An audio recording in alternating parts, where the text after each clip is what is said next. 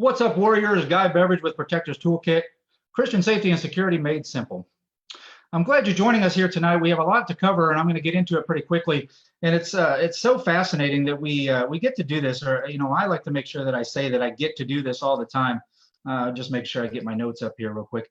I get to do this. I get to come to you live on Facebook and just chat about church safety and security. It's a passion uh, issue for me. It's something that really comes from my heart, and I hope that comes through uh, across in the uh, in the web and the interwebs you know, one of the things that I, I want to make sure we talk about early on, and I do this in every broadcast to make sure you understand, because I say, "What's up, Warriors?"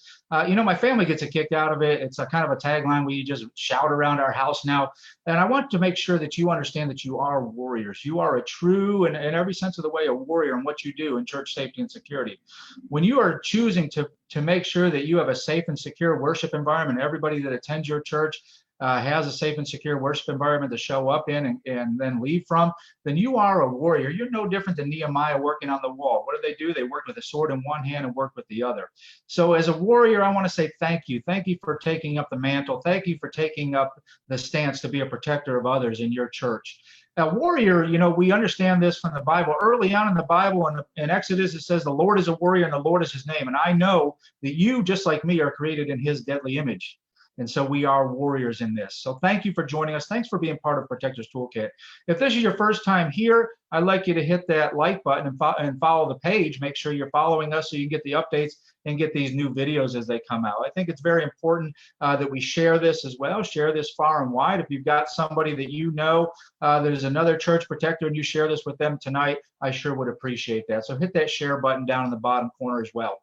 So let's get into this a little bit. And, You know, everything that I do in church safety and security, I like to talk about uh, first and foremost is we do a little bit of talking about the Bible and where we get this from. In Proverbs 18:15 it says, "An intelligent heart acquires knowledge, and the ear of the wise seeks knowledge."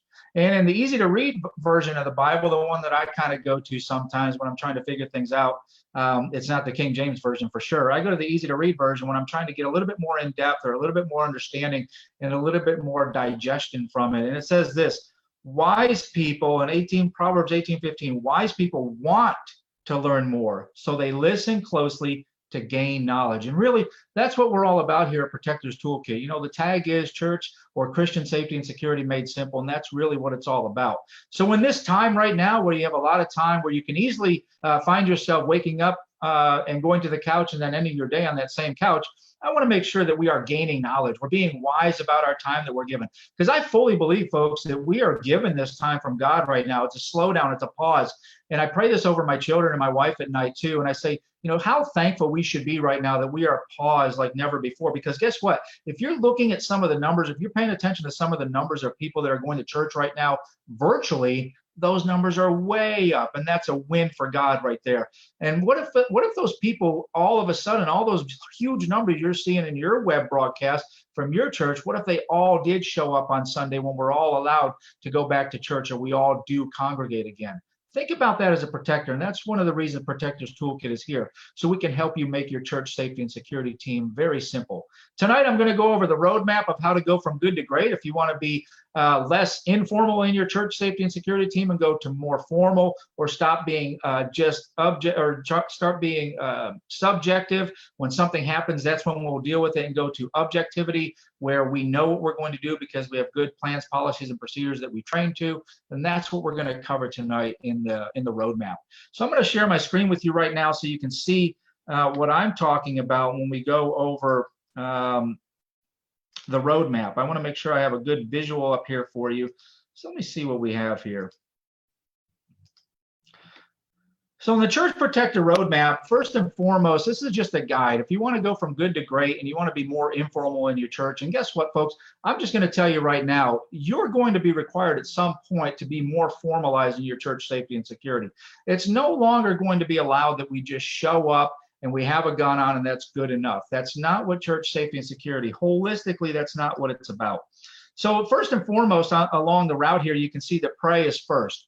In the modules within the membership side of Protectors Toolkit, this is the these are the modules where you'll get all your training and all your understanding. And first and foremost, I think like everything that I do, I, I pray at the beginning of my day and I pray at the end of my day. I kind of bookended in there.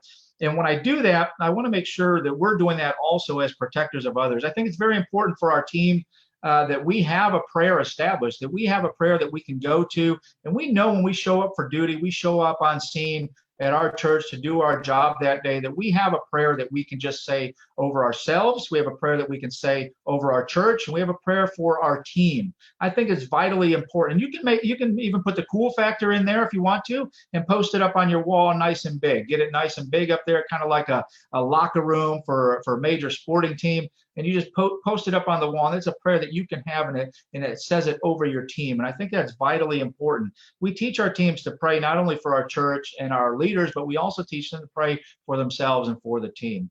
So that's step one as we see it in, in Protectors Toolkit on the roadmap. Next uh, little block you see right there is clarity. So how can we take our team anywhere if we don't know where we're going? First and foremost, we have to have a, a direction to go in. We can't just sh- simply show up to our church and think that we're going to be good at safety and security because uh, we're prior law enforcement, we're prior military, we're a combination of those things.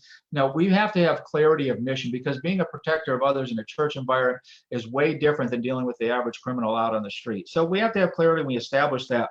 We establish uh, where we're going, we establish our mission and vision statements as well as our goals. And from there, that allows us to brief our church and, uh, and the leadership within the church so they can understand also where we want to go. And then they're going to have some feedback for you possibly to say, you know, th- modify this or change this just a little bit. And we work together in harmony uh, in symbiotic relationships with them. So we make sure that we're honoring the church and we're also falling under the mission and vision statements of the church within our safety and security ministry.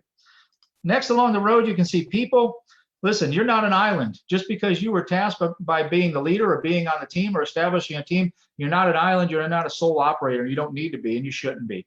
Uh, in this module here and under the people module in the Protectors Toolkit membership site, you're going to learn how to recruit, vet, and manage a team of volunteers. It, it's not all that easy, but we make it pretty simple in there.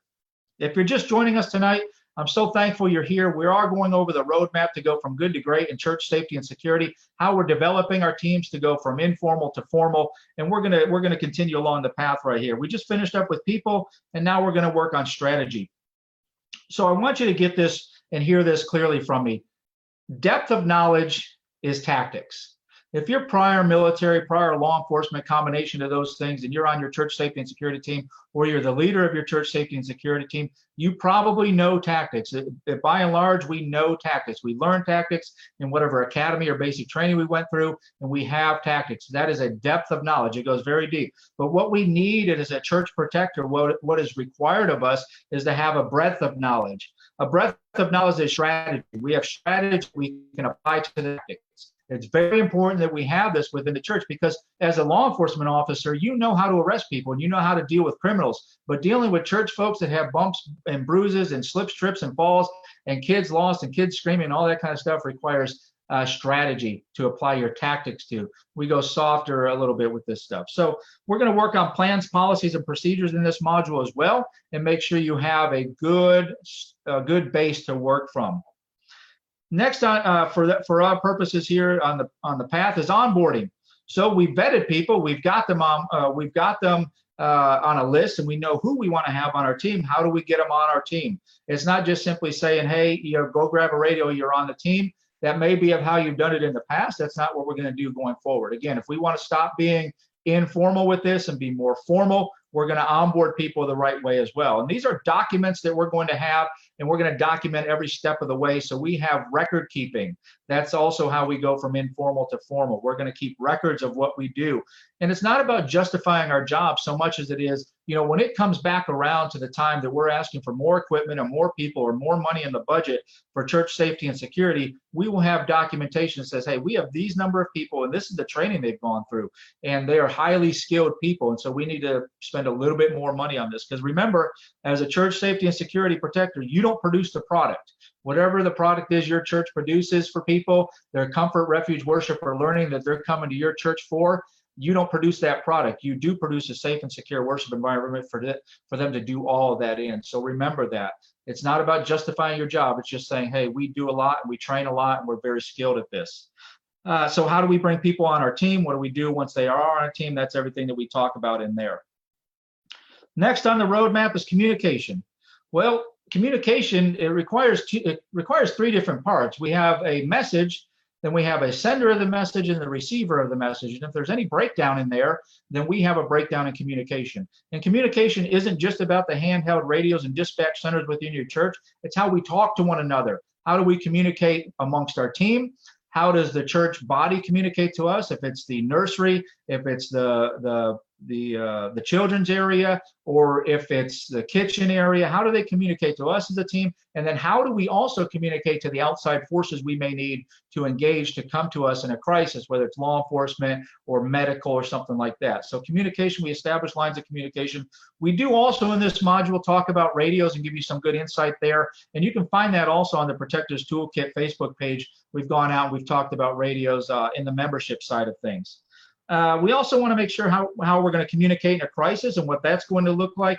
Remember, folks, the, the body can't go where the brain has never been. The body can't go where the brain has never been. So we make sure that we put the brain somewhere, we put it in a, in a place through plans, policies, and procedures and training so that if we have to perform in a crisis, we have to communicate in a crisis, we're prepared to do that. So how do we communicate? And also in this module, how do we communicate to the church about who we are as a church protector? Some of you are very low key and low visibility, but some of you have uniforms on. So how do we communicate to the church body at large about who we are as a church safety and security team member?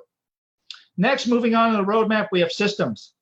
Nothing gets done without systems. I can just tell you that. What you plan for will get done. What you put on a calendar will get done. But just saying, hey, we're going to have a meeting and we don't know when it is, we don't have a system for that, we don't have a system for record keeping, you're going to fail at being a good church safety and security protector, especially if you're trying to move to be more formalized instead of informal. Systems help us make sure that we're doing the right things. Uh, showing up with a gun and a holster doesn't make you a church protector any more than wearing a cowboy hat makes you a cowboy. We have systems in place to take us from informal to formal for us to stop being subject and be more objective as a church safety and security protector. That's what we need is to have systems in place. So it's record keeping, it's training documentation, it's all that that goes into that and how we manage that. Systems allow us to have checklists where we don't miss anything and we can reproduce successful or awesome results over and over again. Next along the path, you'll see servant leadership. The best leaders lead by being servants first. As a leader of others, you have to serve others. So servant leadership is very critical in being a protector of others. We have to be a servant first. You know, uh, I like to point out that one of the best tools that you can have as a church safety and security team member is a towel. And I've said this in some other videos before, and I think it's it's valuable to bring this around again. Our Lord and Savior Christ served with a towel. How did he do that? Well, a towel is mentioned twice in the Bible. First, he pulled off his cloak and put a towel around his waist. Then he sat down, washed the disciples' feet, and then used a towel to dry them. A towel is how we serve our Lord Savior Christ, serve people with a towel. We're going to serve others ministry as well. So it's important as a leader, even on the team, to be a servant leader first. As a leader, when you're serving others, your team will see that and they will want to serve others as well. And then we become humble. We have humility about what we do in the church safety and security space. We become more humble there. So we encourage and empower people. The common issue I hear from church protectors all over the nation is I don't have enough volunteers.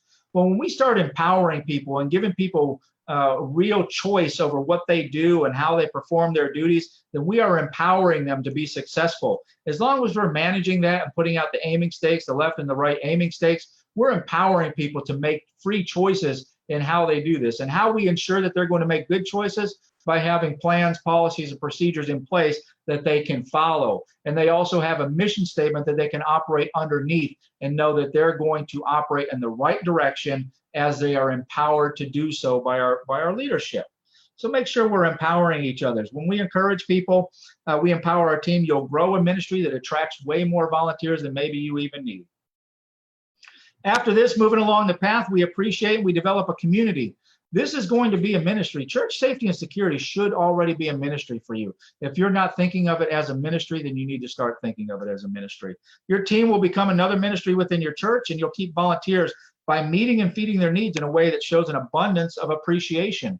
Listen, these volunteers who show up day in and day out, strap on that radio, bring a gun to church if that if that's their role, and they stand on the wall to watch.